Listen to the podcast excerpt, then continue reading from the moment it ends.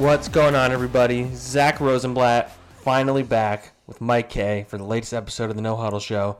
But on a little mini vacation, although I was working. I was out in Miami for the Super Bowl. Mike was doing his thing back here, but we're back.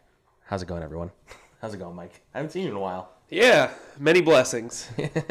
you said finally back with Mike K, and I was like, do we really feel that way? Finally back, period, Mike K. Oh, there we go. That was good. That's a little bit better. Remember, we're supposed to hate each other on this podcast. Supposed to, yes. Yes, supposedly and supposed to. So, yeah, it's been a while. And you know what? Surprisingly, there's been nothing going on. I know. Really? There hasn't been any. Like, there's been. They're basically. So, the main things that have been going on is that the Eagles haven't been able to get any of the offensive coordinator candidates that they reportedly wanted. Yeah. I can't remember like exactly when our last podcast happened, but like Graham Harrell, they talked to, and he decided to stay at USC. So we don't know the dynamic of if they even were going to offer or whatever, but the news was out there that these guys are pulling back. So him, James Urban, and also their receivers coach, Bobby Ingram, who we did talk about on the previous pod, I think. Yeah. And then Mike Kafka was like the popular name who I thought made a lot of sense, and it kind of, because they were waiting so long and the Super Bowl is happening, like he seemed like the guy, and then reportedly, the Chiefs already said, no, you're not talking to our guy. And then it sounds like Michael Floor was another name that was floated. He's on the 49ers staff. He's the passing game coordinator. He signed an extension, I believe, right? Mm-hmm. That happened? Yep. Jim Caldwell, it seems like, was never actually a candidate based on the way things, because he's a guy that's out there, so if they wanted to hire him, they would have. Right, yep. So what that has left us with is, number one, it's either going to be Press Taylor, or it feels like the other option is either Mike McDaniel on the 49ers, if they give him permission to interview him. Do they need permission? So he's the run game coordinator. They don't have an offensive coordinator by title because LaFleur is the passing game coordinator. Yeah, it's like those two are the offensive. And then Shanahan calls the plays. So technically this would be a step up because he would be the sole offensive coordinator. If he wanted to come here anyway. Right. And when you hear run game coordinator, you're thinking, wait, but Jeff Stoutland and Deuce handle the run game coordinators well. It's funny you should question that.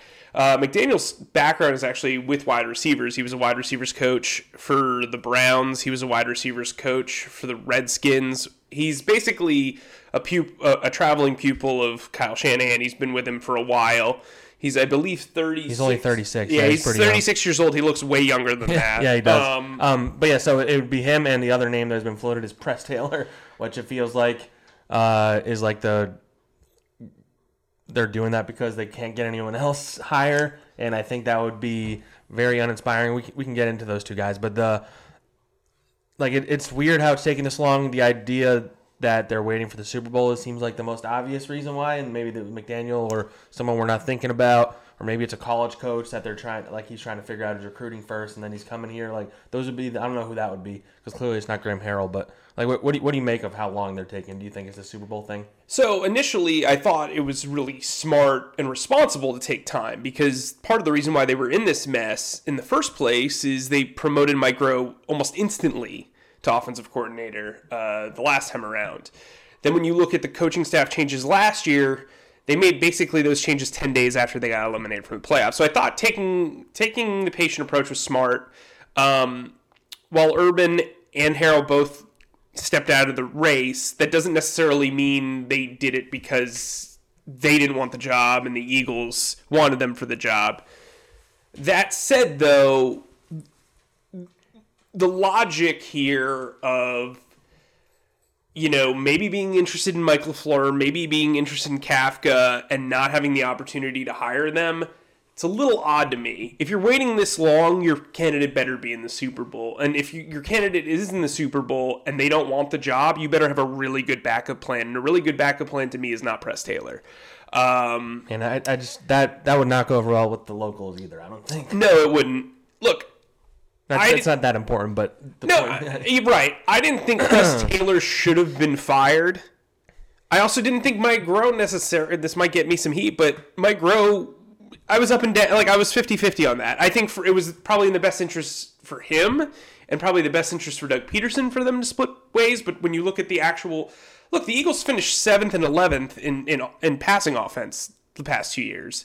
That's top 15, if my math serves correctly, you know what I mean? So, like, they were in the top half of the league. It wasn't like he was absolutely abysmal. That said, though, if you're hiring Press Taylor and you're promoting him, then you're clearly signifying that Mike Rowe is the clear problem in that room, because you've had access to Press Taylor's mind for the last, well, he was involved with several years. He was involved with the Philly special play, is what everybody. That's the lore around him, right? Which is weird because the Bears ran it, I believe, when Mike Rowe was still there, if I'm not mistaken. But anyway, whatever. It's uninspiring. I don't think I'm not saying it's a bad hire because we don't really necessarily know how much he worked in there. Carson did have a 69.3% completion percentage his first year working with him, and took a step back this year. But I just don't know how you sell that to a fan base who doesn't want to rebuild, who wants to continue to win. The window is still open despite all the changes that they could potentially make and probably will make. I just kind of don't understand why you would just go with the status quo. I should say another story that came in the stretch between our last podcast was that they had broached the idea to Josh McCown of being on the coaching staff, and it sounds like probably offensive coordinator, which would have been a pretty bonkers leap from player to offensive coordinator. I mean, I've talked about how good of a coach I think McCown will be. It sounds like he's still thinking about playing, which is pretty wild considering that dude retired last year and tore his hamstring up and all that. But what I don't know. Maybe if they promote Press Taylor, the idea is they're bringing Josh McCown in as QB coach or something. That's the only scenario I could see that playing out where it's like. Well, and even then, I'm kind of like. Then you're getting even less experience on the staff. Well, and to me, Josh McCown's essentially been a quarterback's coach for the last 3 years. The 2 years, I mean, he spent time with Sam Darnold. Yeah.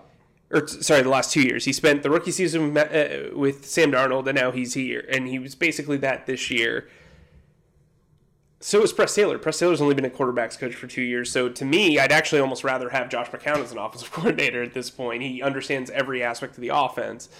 Look, I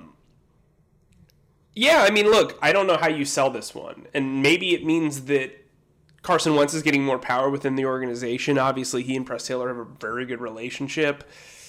I just, think about the ramifications of this, okay? So not only are you going to need to hire a new quarterback's coach, but if you're Deuce Staley, and you've been passed over for him for this job twice by guys who have just as much experience and are on staff also. Right. It's just, to me, I don't know when are you going to grow? You know what I mean? And so I think you're creating some really big obstacles for yourself. Talent aside, right hire aside, It's very interesting. And so the other rumblings, and so I've heard similarly about the one job about Matt Burke seemingly going to defensive line coach. Mm-hmm. It sounds like that feels like just Jim Schwartz moving his friend up to a better position. He doesn't even have a background really in coaching defensive line besides being a coordinator. And the other one is Marquand Manuel. Is that how you say it? Manuel. Likely is going to be hired as the defense. They haven't announced anything. He's likely going to be hired as defensive backs coach. There hasn't been any noise about the receivers coach position. Well, I think that's going to probably depend. It's going to be tied to the offensive coordinator. But what do you make of Manuel and or Burke? So let's start with Manuel. So former defensive coordinator, has worked at a lot of cover three defenses. The Eagles like to run cover three. They like to run cover two. He's very familiar with it. He had an 8-year playing career, played at UF with Lito Shepard, who I talked to last week about him. And Lito said that Marquand, even as a college player, was basically the most deliberately prepared player that he's ever been around. He is all about, the process and the results. And sounds like a really smart hire. From everybody knows I was pretty high on Dwayne Walker as a teacher. But Marquand's got playing experience with Jim Schwartz and his defense. He played for him in Detroit his final year in the league in 2009. I think that's important. I think that helps with the player relationships and the player relatability. So I think it's a good hire. And plus, if Schwartz decides to leave next year after the final year of his deal, you've got a built-in replacement in Manuel, who had 2 years in Atlanta, one really good year, one really mid year. But he's proven that he can develop talent in the backfield. You look at Ricardo Allen, you look at Desmond Trufant had some of his better years under him. There are guys in that Atlanta secondary that have played well. He was in Seattle with the Legion of Boom when they won their Super Bowl. worked with Richard Sherman, worked with Byron Maxwell, worked with guys that he helped elevate. And so I think having him around with Tim Houck is a smart move. With Matt Burke, I've talked to some former players of his, and he is universally appreciated. He's a guy who's really well liked in the Eagles locker room. And his players with the Dolphins said that he is very, very straightforward. He will tell you, if you do something wrong, this is what you did wrong, here's how we're going to correct it. He'll take the extra time to show you how to get better as well. And I think that that helps, especially from the defensive line perspective. You know, you see guys move to different position groups all the time. He's obviously aware of all the jobs on the defense because of his background as a defensive coordinator and his longtime relationship with Jim Schwartz. So I think that helps in that facet, if that's the move that they make. Yeah. I imagine that, I think that seems like they'll probably announce everything at once is my guess, right? When they finally do make these decisions. Yeah, it'll all come at once. Yeah. And then the other staff news that just came today actually is that the Eagles are making more changes on their medical staff. They let go of their director of high performance and their director of rehabilitation. I think one of them came in when Chip Kelly was here. Yeah, Holes came in when Chip was here. Yeah, when Chip was here. He's like a sports science type guy. Three straight years where they've revamped the medical staff. Who knows if there will be more changes. It's starting to seem more and more like maybe they shouldn't have made the initial ones they did after the Super Bowl, because things have only gotten worse since then. I don't really know what the answer is here. This isn't something we can even – it's hard to even, analyze without being behind the scenes. But, I mean, it's pretty obvious that the last 2 years they've been maybe the most injured team in the NFL, and something needs to happen. I don't know if it's within the staff. They need to come up with some sort of consistency in this regard. But I don't really know what we can add to that. Yeah, I mean, I think the soft tissue injuries have been a problem. You look at the guys who suffered that this year, and they lingered. You know, Jordan Howard, Ronald Darby, Sidney Jones, Darren Sproles had two separate issues with a hip flexor. There was clearly a foot injury epidemic as well. You know, literally they lost their three starting defensive tackles. Three of the guys that started games at defensive tackle, and Tim Jernigan, Malik Jackson, and Hassan Ridgeway, all to separate foot injuries. And, you know, maybe it was just time for new blood in there. I saw John McMullen of the a couple of different stations in Jersey. He reported that Jalen Mills said that he had a really good relationship with Mansari, their I forgot what her title was, but was director of rehabilitation. I believe. He said that she did a really good job with his foot injury. Said she didn't rush him back. Said he didn't rush. Yeah, director of rehabilitation. Yeah, he wasn't rushed back, and I think that's good. I mean, that's great and everything. But they did hire a new chief medical officer who was brought in to observe the staff and then make his recommendations. Clearly, his recommendations led to the lack of renewal of these two contracts. Yep, that'll be something else to keep an eye on. Okay, let's see. I guess another kind of newsy-ish thing that happened in Miami was Malcolm Jenkins spoke to a radio station out there, and he went out of his way to point out that he felt like it's just been really quiet on the front of his new contract, and that where's the quote? Oh, here it is. Honestly, I was hoping something would get done during the season. It didn't. I really didn't let it bother me. I continued to play, didn't complain. Even though you go through every game without security, you are taking a risk, especially with everyone else. So he's emphasizing how durable he is. How durable he is, and how he thought something was going to happen. Maybe we're just I'm reading too much into this, but this doesn't improve my percentage chance that he's going to be back here next year. I don't think it makes me think he's not. I don't think you're reading into it all that. I mean, I don't think you're reading into it. Malcolm says what he's thinking a lot of it, with this kind of stuff. Yeah, he's pretty transparent. Do you come out of that thinking that, okay, I don't know about this, or do you think the Eagles are just taking their time? I don't know what they're waiting for. It doesn't really make a lot of sense to me. I don't think he's definitely gone, but it's definitely not looking good. He's a guy who has made a major impact in Philadelphia and New Jersey throughout his time here. And I think it would be a really illogical decision to simply say, yeah, we're not interested in getting something done. That said, everybody has their walking away price, and Malcolm and the Eagles certainly have theirs. And, you know, maybe it doesn't work out, but if that's the case, everything that I've been told is that Rodney McLeod's expected to have a pretty decent market. So if you have to replace both safeties, I think safety actually becomes your biggest need, even before cornerback and wide receiver. And so, it's just like we said with Press Taylor, you're opening up a bunch of spots. You're going to have to rebuild the secondary, unless you're bringing back Jalen Mills as the free safety.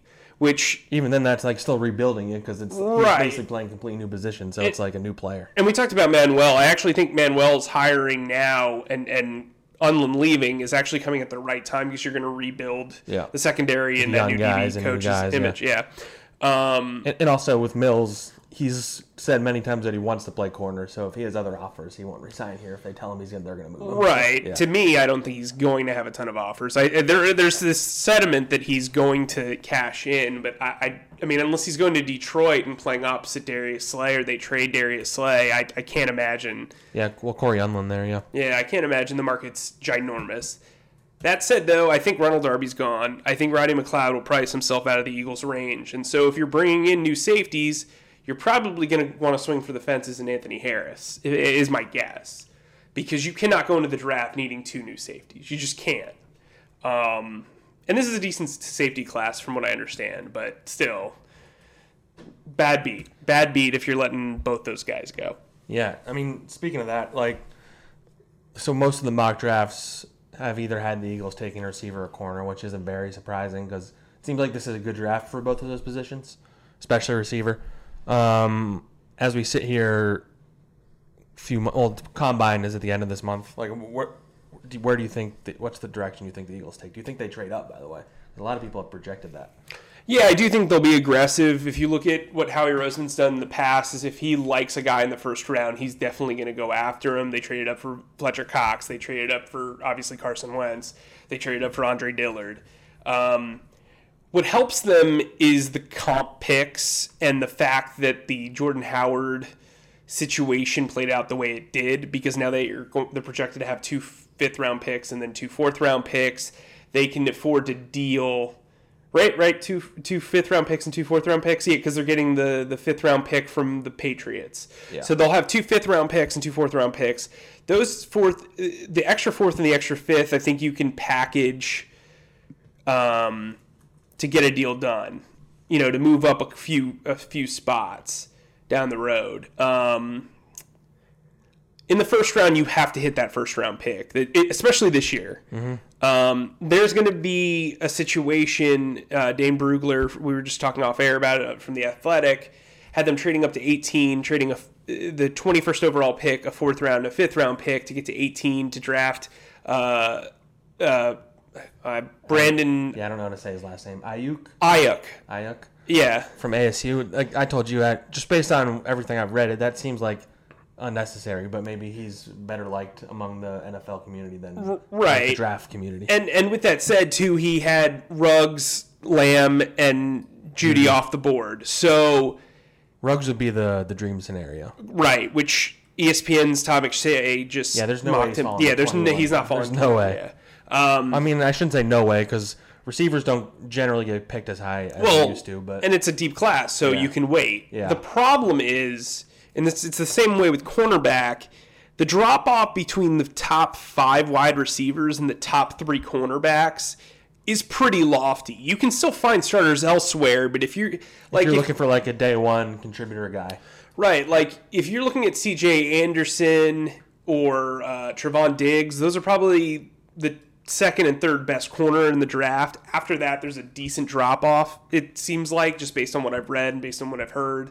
At wide receiver, once those top 3 guys go off the board, you're looking at T. Higgins, Brandon Ayuk, and Justin Jefferson probably. Or LaVisca Chenault. I've watched 5 of the top 6 guys, Jalen Reagor, C.D. Lamb, Brandon Ayuk, Jerry Jeudy, Henry Ruggs, and T. Higgins. All those guys can ball. Jalen Reagor is the guy who's building a lot of clout within Eagles Twitter. I like him. He reminds me of Santonio Holmes. I've seen him go to the Eagles in some mock drafts, but then again, like Ayuk, I see him in the second round as well. So it's going to be interesting to see how that plays out. If both safeties leave, I think they look at LSU safety Grant Delpit. Also that dude from Alabama that's supposed to be pretty good too. Yeah, Xavier McKinney. Yeah, he's a guy that I did a mock draft a couple of weeks ago. Had trades. I had them trading up to pick 31 to draft him. Like an additional first round. Right. Yeah, because they're gonna have that fourth. If they stay put at 21, they can jump and use the fourth to kind of get up there. Or if they trade Malcolm. Right. Yeah. I mean, there is that. I was actually gonna bring that up. So he did an interview with Chris Long, and I don't know. He didn't say anything about being traded, but the whole time I was thinking, he's got 1 year left on his deal. If the team really wants him. Yeah. I mean, he's a guy that, for especially like a young team that needs secondary help or something, like you can give him the contract and make him like the centerpiece of your secondary. I actually wonder if San Francisco would be a good spot for him, given the way their safeties played the other night. There'd be interest, I think. I don't know since he only has the 1 year and they'd have to pay. They'll probably reduce. Yeah, you're trading. No, you're probably giving him a fourth round pick. Yeah, but instead of cutting him, like the Eagles would take that. Right. I wonder how much money they save from that. I'll look. So, we've talked about all this. Another guy who is going to be looking for work elsewhere is Falcons former All-Pro Vic Beasley. The Falcons surprisingly came out and said, "Hey, we're not going to pursue." Have you ever seen that before? I haven't, and I talked to a couple of their people in their media department. It's pretty transparent and pretty progressive for an. I wonder if that was like for like an agent relationship or something. Like, so they talked to him like, "We'll just put it out there that we're not to help your negotiations elsewhere." I don't yeah, I mean, I didn't really understand the strategy. They tried to explain it. I didn't really understand. But that actually ties in. Like I was actually thinking about watching that Super Bowl, like the amount of like money and resources that both the Chiefs and the 49ers invested in pass rushers. Like the Eagles' pass rush just is not good enough. So I'm wondering if maybe that's an underrated goal they have this offseason that we're not thinking about. That this is a really good free agency class for pass rush. I don't know about the draft. Doesn't seem like there's very many edge rushers that are being projected high. I think there's like one that's like for sure like a first round pick. But so you have like guys like Jadeveon Clowney, Yannick Ngakoue, who I imagine will get franchise tagged. You know better than that. Yeah. And there'll be other teams who would offer him more anyway. Yeah. There's Matthew Judon from the Ravens. Shaq Barrett will get franchise tagged. There was another one Marcus Golden from the Giants. Had 10 sacks. Yeah, Judon and Golden aren't really great fits. Yeah, they're more 3-4. But like, I don't know. I just watched that thing. Like the Eagles love drafting and getting pass rushers and defensive linemen whenever they can. I wouldn't look past the idea of them either drafting a defensive tackle in the first round or spending a lot of making their top target a defensive end instead of Byron Jones. So the logic with Vic Beasley leaving is I think they think he's kind of a middling talent a little bit. He had 8 sacks this season, but which is good. But 6.5 in the last 8 games, which is good. It would be good for second best on the Eagles. Only Brandon Graham had 8.5 sacks more, or had more sacks at 8.5.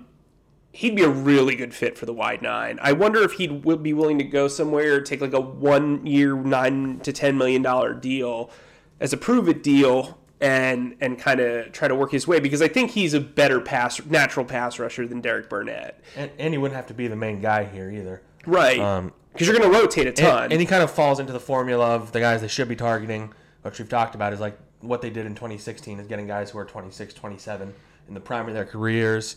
You can commit to them for a couple of years. Like maybe he won't be a star. I don't think they expected Rodney McLeod or Nigel Bradham or Brandon Brooks especially Brooks, to be as good as they were. So I don't know. I like the idea of Beasley coming here. Yeah, I think it all matters about price. Yeah, but the thing is, pass rushers make a lot of money now. So, but here's the reason why you could pursue him. So you don't have to pick up Derek Barnett's 5th-year option until May. Signing Beasley allows you some wiggle room. Yeah, protects you if he's not good again or not good enough. Right. Maybe you sign Beasley, do a 2-year deal, and basically it's a competition between Graham and Bradham, and Barnett to see who sticks around, because Graham's got 2 years left on his deal. Vinnie Curry's going to hit the free agent market. You're going to have room for an extra DN. While I really like Josh Sweat, you got to cover your bases. And look, Vic Beasley's a guy who is 3 years removed from an all-pro season where he had 15 and a half sacks.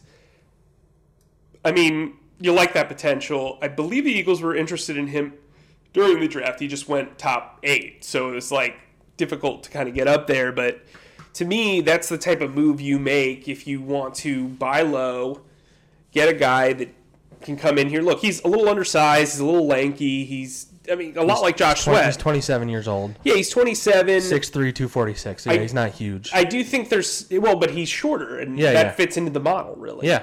I do think there's some concern about how much he loves football, based on what I've been told. And I do think he's a guy who's very streaky. Sound familiar? Basically everyone. You know, I mean, not the lack of football, but the streaky pass rushing. Look, Brandon Graham's a guy who should play at a high level for 2 more years and then call it a career, but they need to prepare themselves moving forward.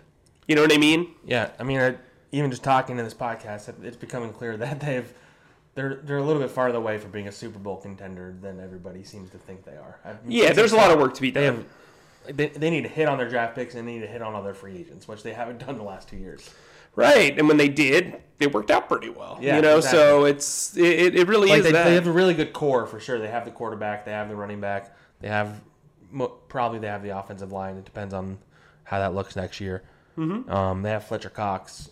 The rest is kind of a question mark. Yeah, I agree. All right, I think that we can wrap up there. We should congratulate Andy Reid on winning the Super Bowl. There's not really much that we can add that nobody else already has. I was out there for the Super Bowl. It was a pretty cool moment for sure. Andy, as I predicted internally, and I mentioned to people, he made a joke about eating cheeseburgers after winning that game. He said he was going to get a double cheeseburger with extra cheese. So. He also made a couple of really incredible wife jokes throughout the weekend. It's very on brand for him. Yeah, he's a role model, sir. You know what? Like, he's a guy that, what if he, like, I don't think he's going to retire. I think there's a lot of coaching left in him, but like. Especially now that he has Mahomes, he's going to stick this out of his I mean, you got to stick with it. But, oh, wow, the Jaguars just hired Trent Baalke as their new director of player personnel because they had moved on from Chris Polian, who, by the way, I could see being of interest to the Eagles as Andrew Berry's potential replacement. That's not a report. It's just he's got the experience that it would make sense. All right. Well, we'll end on that note. Thanks, you guys, for listening. Make sure you sign up for Eagles Extra. It's getting into the offseason, so that'll be where we give you the juiciest stuff. It's on our website. Mike's been tweeting out links. So check that out and leave us a comment and write us some reviews, and we'll start getting into that this offseason. We're going to be trying to do one a week if we can. If not, you know, we're going to do as many as we can this offseason. It just depends on when we can link up. But we're looking. That was really convincing, Zach. We're going to be doing a lot. We're looking forward to it. This offseason should be an interesting one for the Eagles. Thanks for listening. Talk to you guys soon.